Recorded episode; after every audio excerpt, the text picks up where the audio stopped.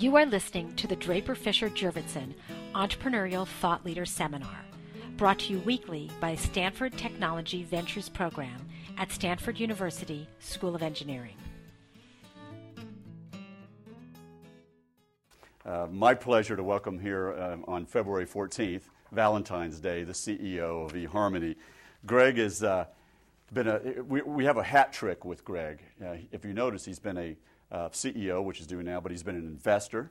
So he's looked at the sort of entrepreneurial process from that lens. And he's also been an entrepreneur since he was, I, I think I believe this, 13.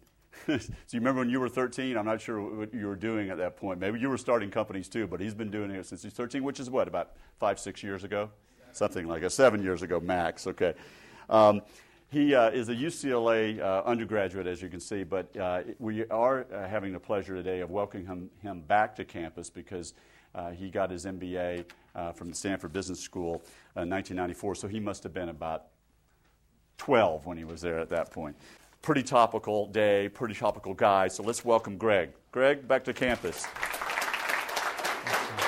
Break a leg. Thanks. Thanks, Tom. It is great to always be back at Stanford, um, but it's especially uh, terrific for me to be here on Valentine's Day because when you are the CEO of eHarmony, this is our busiest day during our busiest week and really our busiest season, and it all ends right here on Valentine's Day. I really want to talk to you a lot today about entrepreneurship, uh, but I'm going to start with just one fact about eHarmony to give you a sense of what our business is all about. On an average day in America, 200 people, 200 people get married who have met through eHarmony. Think about that. I could fill probably this entire auditorium in a day or two. I could fill Stanford Football Stadium in less than a year. And it should give you a sense of the incredible meaning uh, I get out of being CEO of this company. There are a lot of businesses that do a lot of different things for people, but it's especially special when you're helping people with this incredibly important objective that they have, and that's finding love. You probably don't hear very many guest speakers coming in to talk about entrepreneurship and the business of love, but it's something that I've been able to get involved with, and it's been one of the best things of my life. At eHarmony, we match people based on what we call 29 dimensions of compatibility. It's sort of like this deep compatibility uh, model that looks at the things that you value. And we have an algorithm basically that helps match people and help them find the right person. When you get matched with somebody, you actually get to click on their link and sort of a screen comes up. You've all been on the web. And you get five must haves that the other person says that they can't live without in a match. And I thought a lot about you know, these five must haves as I was thinking about coming here to Stanford and talking today. And I think this, what we do professionally uh, or personally at eHarmony, translates a lot into an entrepreneurial career. And when I was thinking, what would I have wanted to hear back in 1993 or 1994 when I went to these types of lectures, I thought, you know, what would I have needed to know to have a great entrepreneurial career? So I jotted down a bunch of notes that I have here, and I thought I would give you the five must haves for an entrepreneurial career. It'll probably take uh, 20 or so minutes to go through them, and then I'm really looking forward to doing Q&A toward the back half of, uh, of the hour.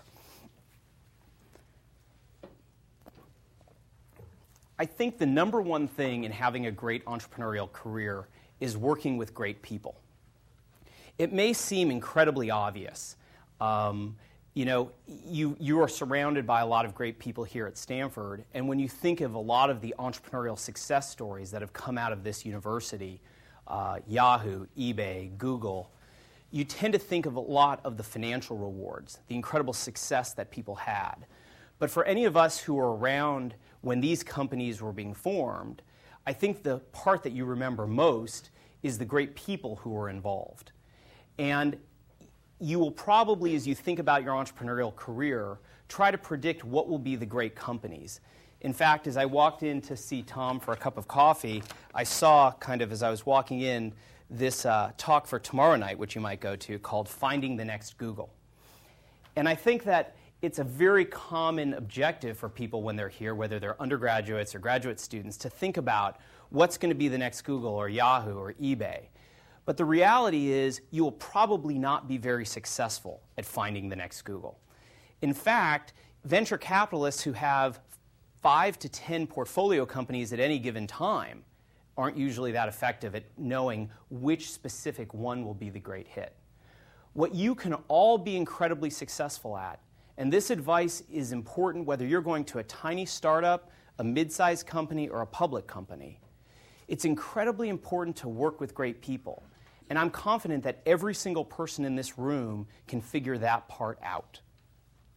When I think about all the people who were great um, in my career, and you think to yourself, how could I, or I think, how could I explain to you to find those great bosses? I think it's actually easier than you think because you've done it earlier in your lives. You probably have had a teacher, a coach, a professor, somebody who took that special amount of interest in you during your early academic career. And that person probably made a big difference. You're looking for those same qualities when you're finding your first boss, when you think about the people that you're going to work for right out of school. It'll be incredibly meaningful for you as you think about who am I going to spend all day with? I'll tell you a story just from my own, uh, from my own experience in getting involved with eHarmony. On Super Bowl Sunday in the year 2000, I met with Neil Warren and Greg Forgatch, who are the two principal founders of eHarmony, and they had come to talk to me about funding their company. I sat down with them and I listened to the entire pitch, and it was literally just a pitch for an idea. There was no site, there was nothing to look at. But the part I came away with most strongly was these were two entrepreneurs that I wanted to work with. They would be great people to collaborate with. And as I talk to many people I know who have had long and successful careers with ups and downs, the part it always comes back to is the quality of people that they worked for. So as you go out there and you think about whatever you're going to do coming out of school, the entrepreneurial mindset is surround yourself with great people the company part will most likely work itself out over the course of your career.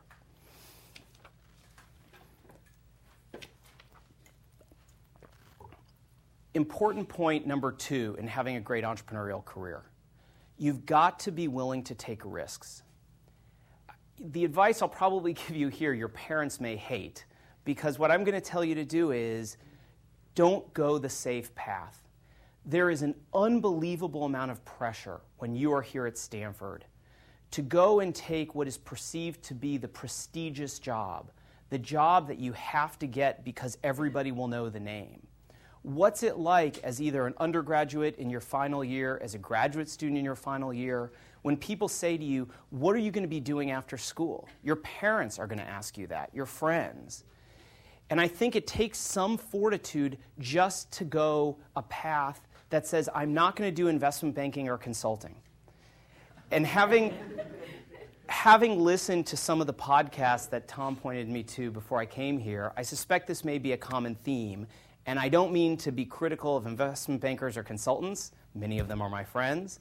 But I think there is something, particularly when you're at Stanford, about taking this easy route because the jobs are right here when I was at my own business school graduation, Mike Spence, who was the dean at that time of Stanford Business School, and I'm fortunate to count as a good friend today, said to all of us some of the best advice I've ever gotten, which is never pass up an opportunity because you are afraid of falling behind your peers. Think about that. You really need to be self directed. Don't walk away from something that's exciting to you or you're passionate about because of your sense of keeping up. You're all incredibly talented. And that advice, which I've given to a lot of people, I think makes a lot of sense. I want to tell you a story about a friend of mine who is a classmate of mine here. Um, his name is Greg Sands. And I remember during the second year of uh, business school, he was really committed to finding an entrepreneurial career. And again, when I say that, I'm going to use the word entrepreneurship here, describing some of you in the future. I don't just mean going into a garage with two people to found a company. This involves all different stages. He just knew he wanted to be in an entrepreneurial business. And through a lot of proactive searching and work, he ended up getting a job offer from a company that was called Mosaic Communications. This is back in 1994. And we all kind of, at least I remember Greg going through this job search, and it definitely seemed risky at the time what he was doing. Um, in fact, it's almost crazy. We all felt kind of sorry for Greg because he had to start work the day after graduation. Graduation was on a Sunday, he had to go to work on a Monday. And I think he was doing some consulting before that, in fact. Now, for those of you who know the story of the internet, Mosaic became Netscape. And Greg was about the 20th employee at Netscape. And the experience that he had being an employee there was what we all watched. Netscape really defined the internet era. It went public in the summer of 1995. In the mid 20s, it closed at, I think, 56 or $58 a share which people thought was unbelievable because it valued the business at a billion dollars. No one could believe that for such a young company. But I'll tell you, the experience that he was going into was really a wise choice. For one, he was somebody who had succeeded at a lot of points in his life before. He knew he was going to work with the kind of entrepreneurs like Jim Clark and Marc Andreessen, two people who are certainly on campus here a lot. There really wasn't as much risk as we all thought. He was going into a very smart empl- environment, employee number 20. This was a going concern. And so it was a really smart risk to have taken. And it's not just small companies. Another friend of mine, Mike Volpi, also business school classmate, I remember sitting with him at this uh, ugly sculpture called The Birds, which some of you may know, which is over in the business school courtyard. I, I literally can remember sitting with him, and he was weighing a job offer between a consulting firm and Cisco Systems. It seemed incredibly risky to go to Cisco Systems back in 1994, and it was already a public company. So think about that. He took a risk to go to this company called Cisco. And those of you who may know Mike, he's also around a lot. He joined as an individual contributor right out of school he just actually retired last week after 13 years at Cisco, having left, uh, his last role was running their entire routing business, which is half of Cisco's revenue, more than 10,000 employees. And what may have been perceived as a risk was actually really smart because Cisco had these ingredients I'm talking about really good people, and it was a really well run company to not go to a consulting firm wasn't that big of a risk.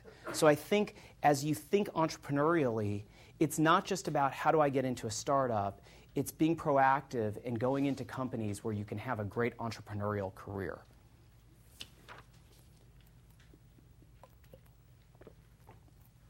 The, the third point of thinking entrepreneurial, uh, entrepreneurially and having a great career is really being willing to adapt all of you have something special, and that is that you were able to get admitted to Stanford University as either an undergraduate or a graduate student. And I don't say that as a way of kind of just pumping you all up.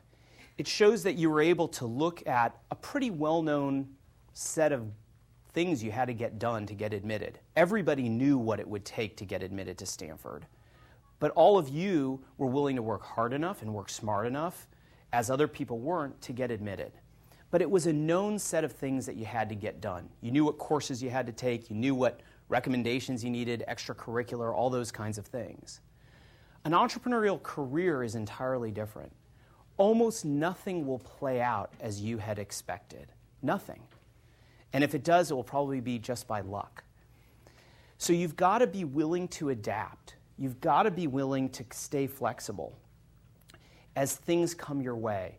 Again, whether you're at a small company, a mid sized company. I'll tell you from eHarmony's early days, I'll tell you a story. When we originally launched the business, we were under the impression that we would be able to have this compatibility matching system with absolutely no photos. It would just give people a match. And, well, we went out and we launched and we went to market, and not surprisingly, men in particular, weren't super excited about using a service that didn't have any photos.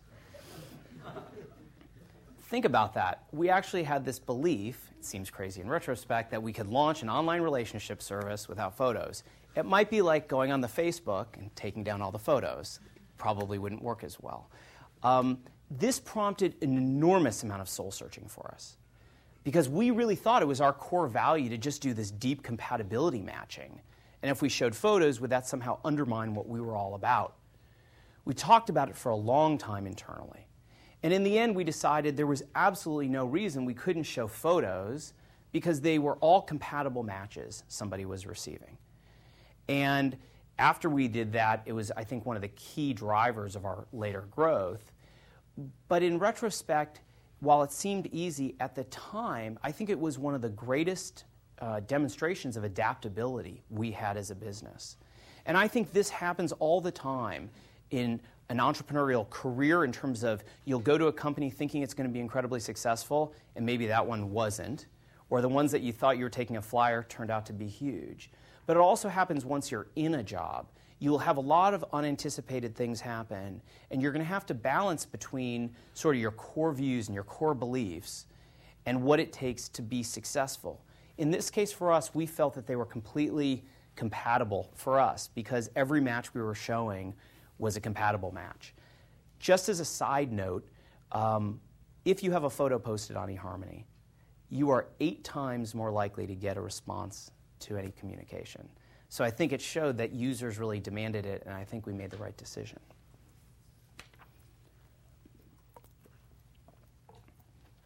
I think the fourth point in having an entrepreneurial career is really loving what you do. Um, I'm incredibly fortunate to work at eHarmony. Um, I absolutely love what I do. I sometimes describe eHarmony as an addictive business. And it's addictive as a professional because you really think to yourself, how could I be involved with something that's less meaningful in people's lives once you've done this? We estimate that by the end of next year, 100,000 babies will have been born to the people who have met on eHarmony.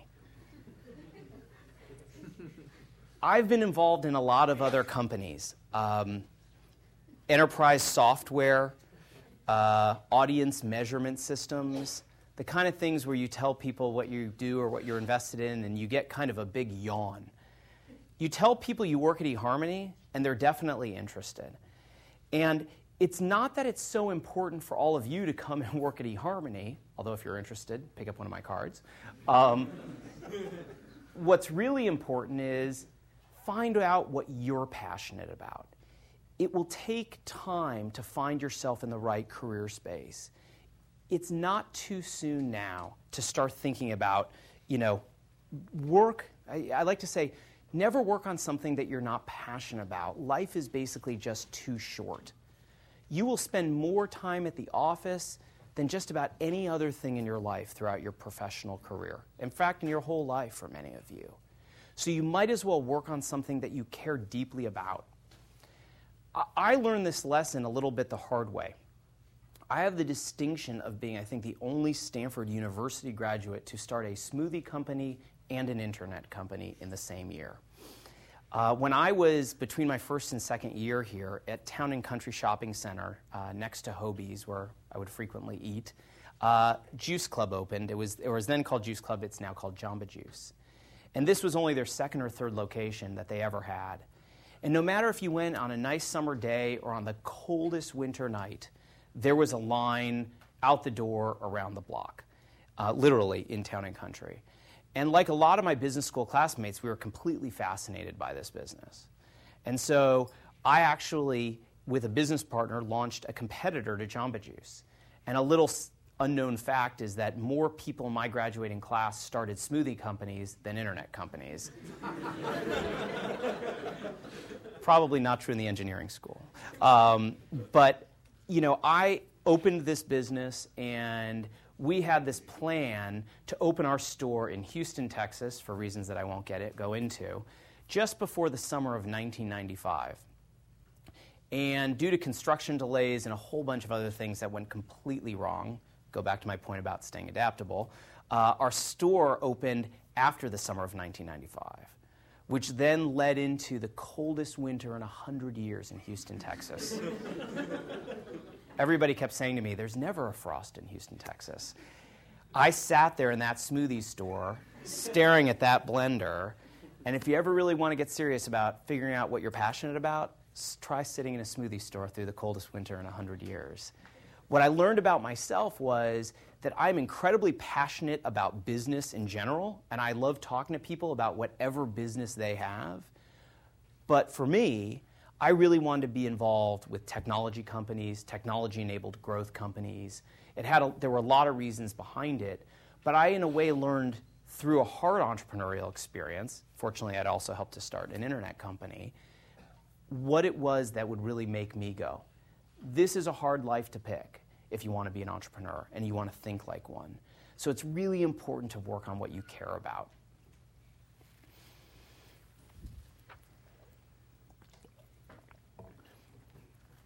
The fifth point you have got to put your plan into action now. You've got to take charge of your career. Again, not just if you're thinking about starting a company, just if you want to have an entrepreneurial career path within other companies, wherever you plan on going. You have an unbelievable platform here at Stanford. You know, talking to Tom before the class about all the different things you have going on here, this e week, all the different speakers, getting a cup of coffee in Terman, looking at all the different flyers, all the different things that you can do don't lose sight of this amazing opportunity. While you are here, you can put your career onto an incredible, you can start it on an incredible march. It is so easy as a Stanford student to just roll out of bed, put on a suit, go for the case interview, go to the bank, go to the consulting firm. If you have thought about this, and I know a lot of you have, really push it through to what you're passionate about. Stay focused on this. It is really easy to get diverted when you're at Stanford, to get busy and not put the time into the job search. The really good jobs won't come to you. You're going to have to go out and get them. And while you're here at Stanford, you have the most unbelievable opportunity to reach out to people at just about any company in the world. You could send a letter to the CEO of just about any company that you're interested in and I would guess that you probably have a better than 50 50 chance of getting a response to a letter that simply says, Hey, I'm interested in your company. I'm a Stanford student. Is there a chance I could come in for 20 minutes to talk to you about what kind of career I might be able to have? And you might think to yourself, Greg, how can you give this advice to everybody? Everybody in this auditorium is going to do it. But the reality is, because I've given this advice many times before, is that many of you will think about it but very few of you would do it. And I think there's this incredible amount of thought that goes into entrepreneurship while people are students. And then they kind of let time go by because they think it will always be easy to get back into it later. When you think about what kind of job does it make sense to get, I just simply say get customer facing. And what I mean by that is whether you are in the social sciences or you are in the engineering school, get a job where you can get focused on what makes customers happy, how people buy products, learning really just how to make a business go. As I'm kind of flipping through resumes for almost any job that I'm hiring, if I see that somebody at some point in their career has had a waitressing job or a waiting tables job, or maybe they managed a college bookstore, that tells me so much about their ability to satisfy customers those are the people who really win. And I think if you're interested in an entrepreneurial career, find yourself in a customer facing job. I cannot tell you how often I get an email that goes something like this Dear Greg, you may not remember, but I met you at fill in the blank, Stanford ETL lecture, 2007. I really loved what you had to say about entrepreneurship. And I was really interested in getting an entrepreneurial job. But I got really busy. So I accepted a job at fill in the blank consulting firm investment bank. And I am miserable. How do I get back into kind of the entrepreneurial community? Who should I talk to? I should have done it right out of business school because, or undergrad, because my boss doesn't care about me and I have no passion for what I'm doing. So, an entrepreneurial type of career isn't for everybody. Some people don't even want to go to a mid sized public company with 500 employees. If I had to pick a place for all of you, it would be kind of a company maybe with one or 200 employees if you want to think entrepreneurially. Not super small. But now is the time. Don't wait. It doesn't get easier.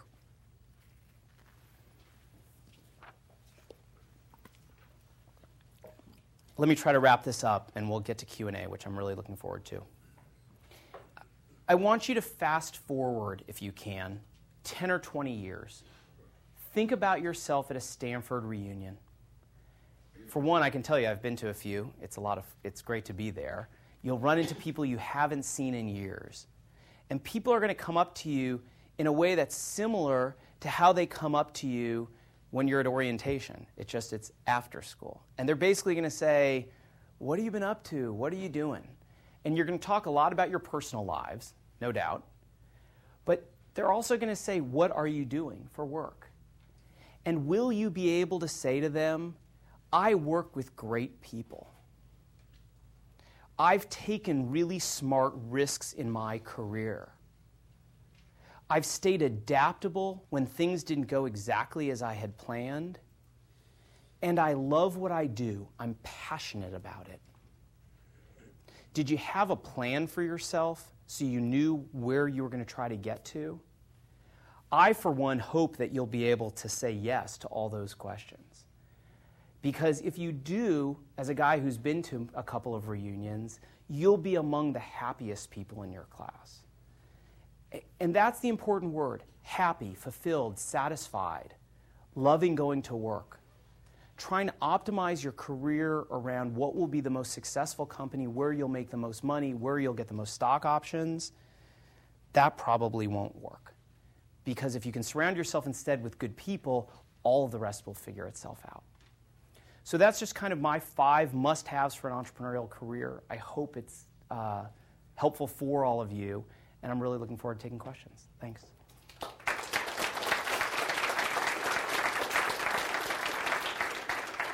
Do I direct traffic? Okay, sure. Questions? Anyone? In the back. So there are all of these dating sites, or dating programs, Match.com, JDate, eHarmony. What, what's the differentiator? Do you uh, competitive marketplace as an advantage? That sort of rising tides raises all ships, or do you view this as something that's uh, problematic? The question is, how do we view our competition? Um, and what, what does it mean for our space, I think? Match.com, JDate, Yahoo has a big site. Um, I am very much of the belief of sort of uh, rising tide. We, you know, in, in the United States, are 80 or 90 million singles. And of those, in a given year, depending on whose research you look at, 15 to 30 million people will visit an online dating site. That just means they'll go to the homepage. It doesn't mean they'll buy anything, doesn't mean they'll subscribe. And then over the course of a year, we know that three or four million people will subscribe to us or one of our competitors. There's, that, there's an enormous gap in how many people look to how many people buy. So I'm very happy when people come into the category. Of course, I'd rather them come to eHarmony than to go somewhere else, but I'm totally fine with, you know, the category doing better because I think it's just good for everyone. Yes, right here. Uh, you mentioned about working with uh, great people. I mean, what's the dimension you define that great people I can work with and happy with this person? Do you have some dimension that you use at eHarmony that five must have to work with this? So the question is, what do I really mean by great people? And you know, can I list out five dimensions? Um, I think there's two answers to the question. You know, part of what I'm saying for people who are still in school is work for someone great. And I think a great way to um, spot a great person, here's a trick for you to work for. At the end of a lot of interviews, somebody will say, Do you have any questions for me? Is there anything I, you know, you want to ask me about myself, my company? I think one of the best questions you can ask is, What has happened to the people who have had this job before me?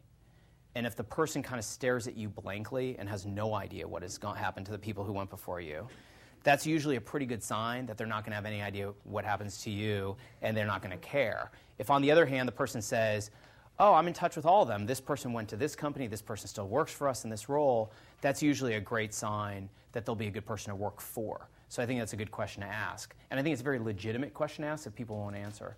In terms of pe- great people to work with, the obvious number one thing is just integrity. You know, life is too short for anybody who you know won't be honest in their business dealings. There's so much trust involved in entrepreneurial settings because you can't check everything out. You have to know that the person you're working with is intelligent um, and honest.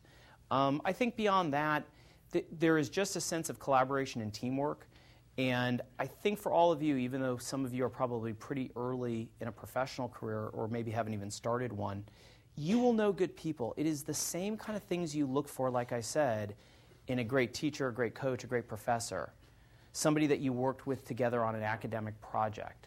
These attributes will be very obvious to you, and my sense is you will be very effective at picking them out. Yeah, right there.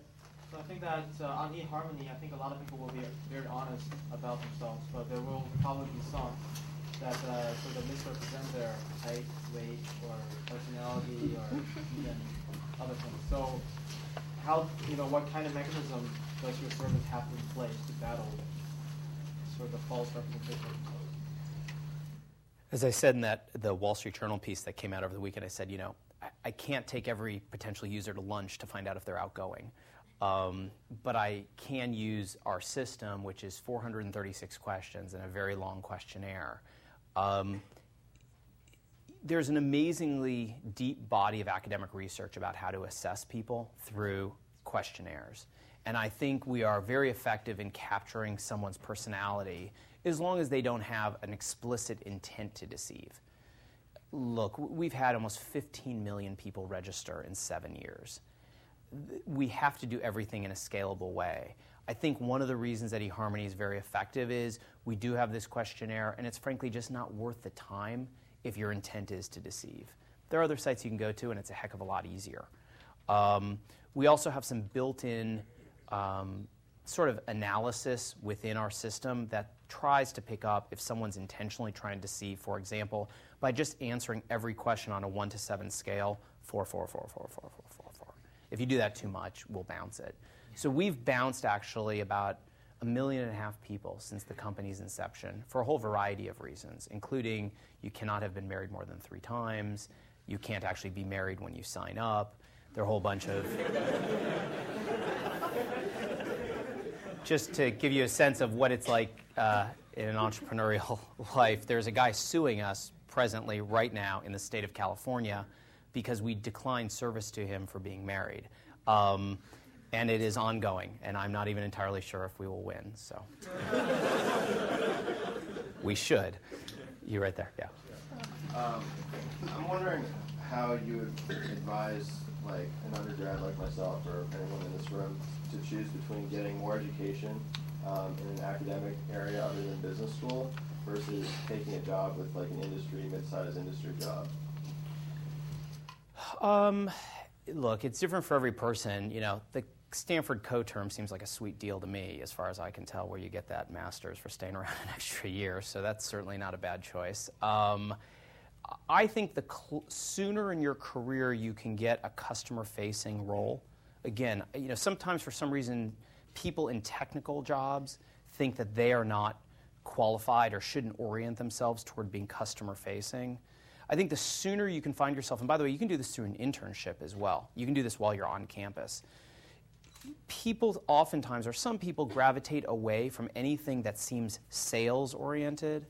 And this is one of the biggest mistakes people make because those are the people who make an enormous difference. Those are the people who found companies. Those are the people who, when you're backing a company, you just say, I've got to be in business with this man or woman because they know how to sell.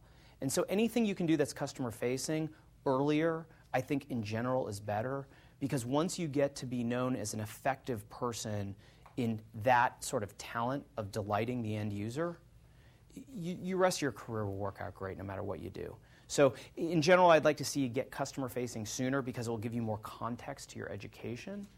But you've got to figure out, you know, I don't know if you're thinking about a PhD program or what you would be thinking of. Yeah. Uh, yeah. Who's using eHarmony? Um, it's a good question. Um, because we're so big, it's just about everyone, frankly. Um, in terms of there's no specific representation of a certain part of the country. There's no, um, you know, our fastest grouping, growing group of users now are people over 50. It used to be much younger users. But as sort of the site has grown, it's amazing. We have people of every religion, every race, 200 com- countries in the world are represented. Um, one of my favorite stories about eHarmony is a gentleman in India, a woman in Virginia who met through eHarmony, and neither of them had ever been on an airplane until they met for the first time. Although some people think they met to get married, they just met to meet, and then they later got married. So, I mean, I think the site is just incredibly representative of the United States, you know, rural, urban, it doesn't generally matter. Uh, yeah, you right there. Right. Uh, can you tell us how you kind of went from the cold winter in Houston to becoming the CEO and what some of the key things you've learned along the way to make you successful now? What happened in the intervening uh, 11 or 12 years? Um, you, oh, I'm sorry. The, the question was um, how did I in my career go from what was a clear entrepreneurial failure, which was that smoothie business, to ultimately becoming the CEO of eHarmony? Um, it would take up a whole other hour to take you through that decade, but I think the point to remember is back to that point I made, I think it was the second one be willing to take risks. You effectively have this unbelievable safety net under you when you are a Stanford graduate. It's just part of what you've achieved by getting here. I, I don't, and I think it's you deserve it when you got here because you've shown yourself to be incredibly talented, hardworking to get admitted, and basically the professional world looks at you in sort of a special way. And that's worth taking advantage of when you think about entrepreneurship. So in my case, the business had failed. I'd actually helped another business school classmate of mine to start an internet business in the earliest kind of internet days. And so I was somewhat immersed in this very small pocket of internet companies between 94 and 96. And so when I got back to the Bay Area, and frankly, and it gets into a little more detail than we need to get into, I'd been going back and forth between Houston when I was doing the smoothie business and San Francisco. And for me, that led to another startup, and frankly, right around the same time, I founded my venture fund. And that then set me off on kind of an entrepreneurial career. And so I, I had been very closely watching and was somewhat involved with the internet businesses. And so when I got back, I was able to kind of insert myself very easily. Um, but I think the, the takeaway point is if you ever say to yourself, I'm not going to do this because I'm afraid of falling behind my peers, I talked about that, or I can't imagine what will happen to me if this doesn't work out, I would say on both counts, go ahead and do it. You'll be absolutely fine. Uh, yeah, I'm trying to think of a corner I haven't hit. Yeah, right here. Uh, what were the first uh, five positions at eHarmony? Were you the founder of the, of the firm? I was the founding investor, so I didn't.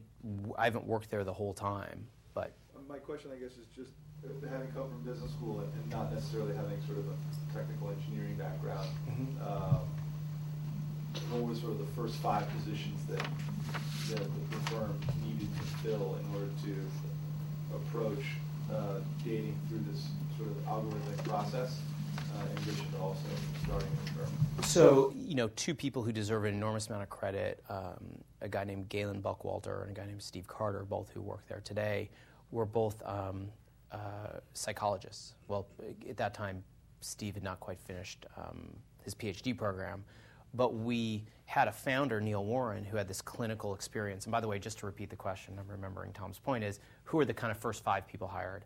And the, the relevant point for eHarmony is we knew that we had this clinical psychologist who had started the company who had 35 years of clinical experience working with thousands of patients, and he had a hypothesis about what makes people compatible and have great marriages. But we needed researchers to actually go out and find out if it was right. And that was one of the biggest risk factors in the business. I'm not sure what would have happened had they come back and been like, oh, it turns out it's completely wrong. Having a lot in common is the worst thing you could do. It turned out we went out and did the research on these 800 couples originally. So two of the very early hires were re- academic, compa- basically building the algorithm.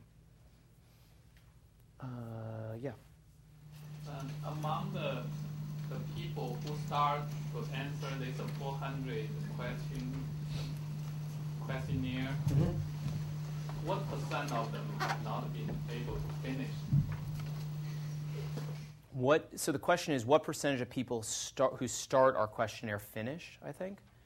Um, staggeringly, and this is amazing to me, because it takes over an hour, way more than half of people who start finish. And I think that tells you something about working in a meaningful business. This is incredibly important in people's lives. So they're willing to take that hour, hour and a half to do the questionnaire because they feel like they're going to get something valuable on the other end. Yep, right there. Um, do you think that the personality questionnaire gives people a new outlook on like what makes relationships successful? I think it does. You know, um, I was talking with somebody before the talk here. We have also a, a service on our site for married couples who can um, use it to make their marriage even better once they're already married. And something I've learned through eHarmony is that this assessment piece, it's the free personality, excuse me, uh, profile that we give away to every user, um, is incredibly valuable to people. People come up to me all the time and they say, I took the personality profile and I just can't believe how accurate it was in describing me. And people very often, we noticed, send it to friends just for sort of more validation. And it gets to this whole we, we've used the slogan before who knew that science and love could be so compatible? And people w- do not want to believe that you can actually analytically measure someone's personality or who they might be most successful with. And so we get very positive feedback from it, and yet I'm always amazed at how surprised people are because this is something you can do and you can accomplish. I think we're really good at it, but people almost think it's an impossible task to get done. Uh, yeah, in the back there. What's the next step for eHarmony? Do you, where do you see the company going in four or five years? Uh, question was, uh, what are the next steps for eHarmony? Where's the company going in the next four or five years? I think there's a few answers. In our singles service, which is what you probably know us for or you've seen our television ads, is to just keep growing that at the very kind of rapid clip we've been doing it. Um, there are large pockets of people who still will not use an online relationship service. I don't criticize them. I think it's our own failure for not getting the marketing right to get them into the category. We have the benefit that as more and more people marry this way, and perhaps it's 1% of marriages in the United States this year just from eHarmony, it has this incredible word of mouth effect um, once you kind of go to a wedding. And so, one is just grow that core singles business. Second, we will take that singles business globally and actually market it aggressively in other countries. This week we just launched eHarmony Canada, and I think you'll see us launch other countries in the years going forward. Second, we have new services. So last year we launched the service for married couples. Seven years, 55% of Americans know what eHarmony does in seven years. And I'm just proud of that, but it also there's a lot of elasticity in the brand. People think of us all things relationships from what we can tell. So I think we'll take it in all those directions. Um, you know, we're still a private company. Obviously, an IPO is probably not that far off in our future, although there's a lot of challenges these days to also being a public company, so we think about that. Do you have any, uh, any thoughts on, on going into like the hiring and uh, employment assessment field? Uh, the question is, do we think about sometimes going to a hiring or an employment assessment?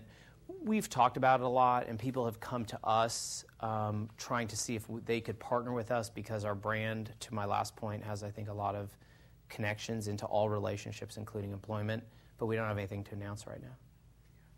Yeah, right there in the front. Sure. Two questions. Um, one, when you think about taking risks in your career, I, I would say that like business school doesn't necessarily come up um, as sort of like a general risk-taking path. So maybe could you explain how that plays out in your life? And the second one is, you know, CEO of a dating site, maybe how some of us might get a date by seven tonight.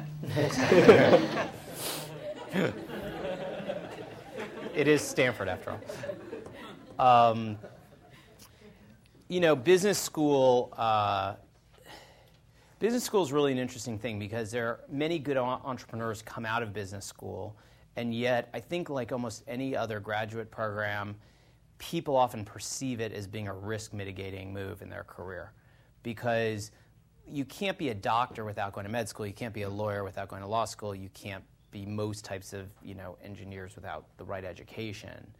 Um, you know, look, I think business school is an amazing education, and when I think about entrepreneurial education as a student at Stanford in the business school today compared to when I went there 13, 14 years ago, it's just staggering the change. I mean, I, I literally feel like I went there in the stone age of entrepreneurial education. It is so sophisticated now. What they're doing over at the CSI, um, you know, what they're doing for all different kinds of students really gives people an opportunity to get this entrepreneurial foundation. And I think there's a very um, unfortunate conclusion that people make, which is you, there's a binary status to entrepreneurship. You either are an entrepreneur and you went and founded a company, or you're not. The truth is, these skills make people unbelievably valuable, talented employees for other kinds of companies. And so for me, I would not have, for anything in my life, traded my education I got at the GSB. I have an amazing amount of gratitude for what I got from that place. Um, and hopefully what I've given back in a lot of, you know, guest lectures and a lot of other things. Um, but I, so I think business school is a great path for people who, you know, know that they want to be in business and have an incredibly great couple of years. Uh, yeah, back corner. Yeah, uh, what about the idea that there may be some people who maybe aren't emotionally healthy enough to be in a relationship? Do you, do you have the philosophy that maybe jerks deserve each other every once in a while? Or have emotional or mental problems, drug addiction, that sort of thing? How does you know, handle that?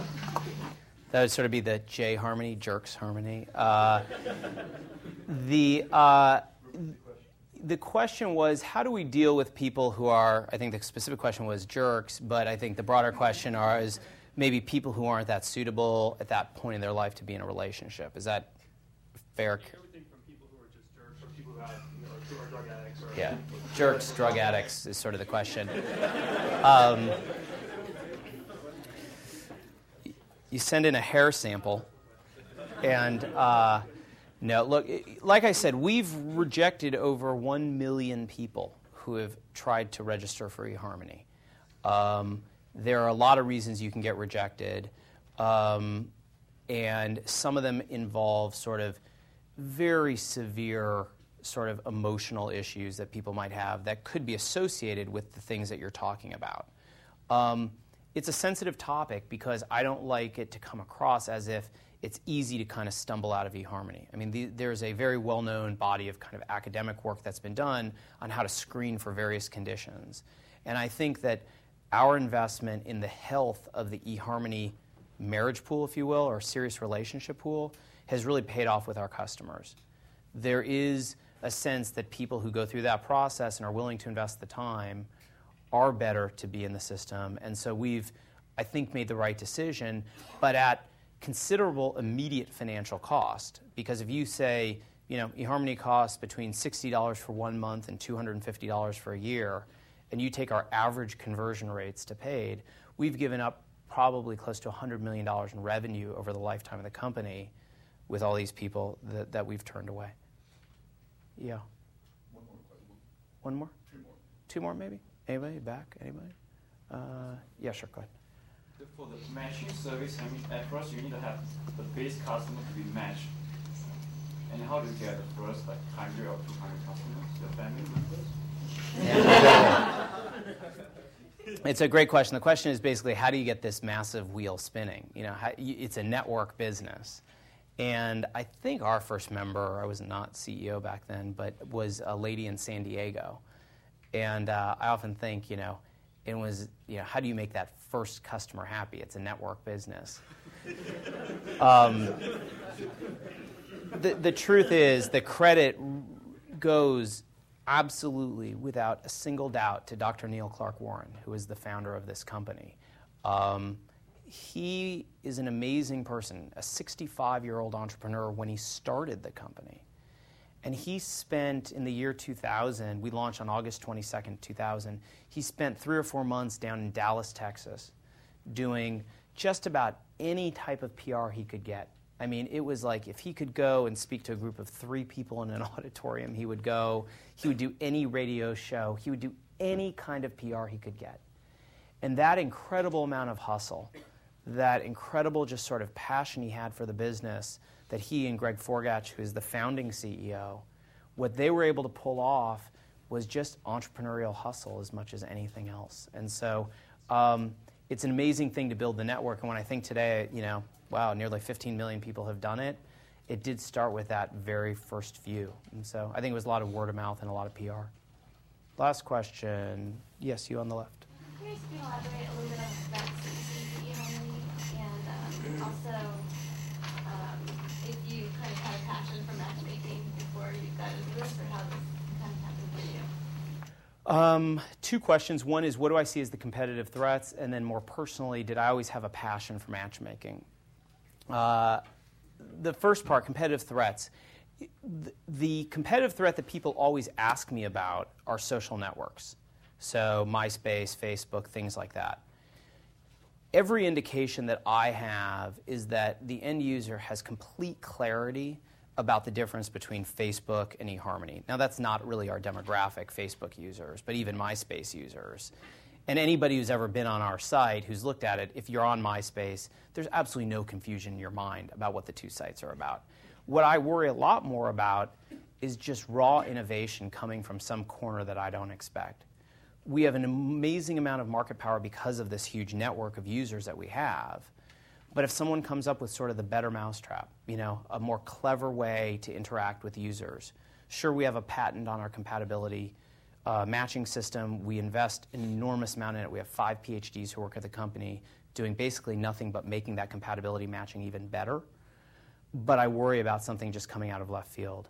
To your second question, I'm as shocked as anyone that I'm the CEO of eHarmony. Um, you know, look, I, am passionate about technology and entrepreneurship and all kinds of web enabled businesses. And like I said, there's an enormous amount of good fortune you have to have in your entrepreneurial career. And one of the best things that ever happened to me was meeting those two entrepreneurs on Super Bowl Sunday of 2000. Because the amount of meaning that I've derived from what we do every day of the year. I mean, people, there's an old cliche, which is something like at the end of your career, nobody's ever sorry that they didn't spend more time at the office. And while, believe me, I love getting out of the office, there's this very tangible sense with us that what you're doing every day is helping people to accomplish something that they're extremely excited about doing. So, anyway, I just want to thank everybody for all the good questions and everything. I've got a couple business cards somewhere around here for anybody interested in jobs after school, and uh, I'll be around to take any questions you have. Thank you.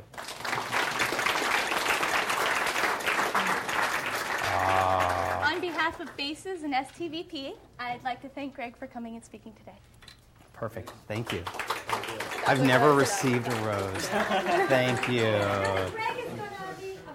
Yeah, sorry. We have just Sure. one quick announcement. We'd like to continue our tradition of rewarding the best forum poster each week. So there were three excellent posts on Reid Hoffman from last week Joan Chen, Adrian Fonseca, and Kevin Swan. And we'd like to present Kevin with a copy of Jeff Moore's Crossing the Chasm. So if he can come down afterwards, that'd be great.